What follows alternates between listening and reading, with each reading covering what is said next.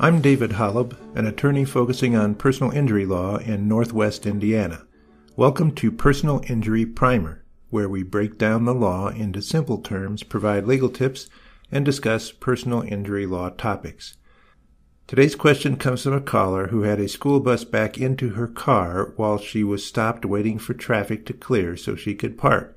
She was calling to inquire about her legal rights. Incidents involving buses, snowplows, and other large vehicles backing into another vehicle or even a pedestrian happen frequently. Of course, these situations happen less often than forward motion vehicle movement scenarios, but still they happen. More backing related collisions would be happening if not for backup cameras that are becoming standard equipment in many cars, SUVs, and pickup trucks. This standard vehicle backing safety rule applies to backing snowplows, buses, and trucks, including semi-tractor trailers. Employees shall avoid backing when possible. A ground guide shall be utilized if backing is required and rear vision is obstructed.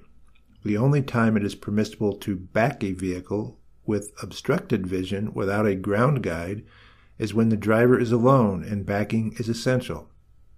When ground guides are not available, the following shall apply. A. Ensure that it is clear to back before beginning backward motion. B.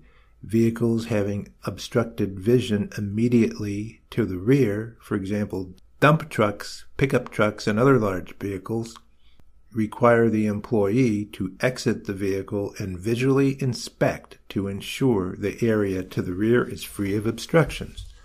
Before and after backing has commenced, side view mirrors shall be constantly checked to ensure that backing conditions remain. Check for people and or traffic approaching from the side. Always back slowly and cautiously.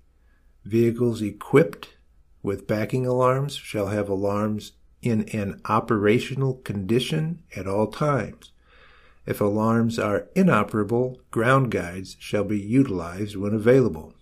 These standards make sense. If these rules are followed, collisions like the one described by the caller should never happen. But when they happen, rest assured someone failed to make backing safety a top priority. In most cases, the driver doing the backing will be held liable for colliding with a vehicle or person to the rear. I hope you found this information helpful.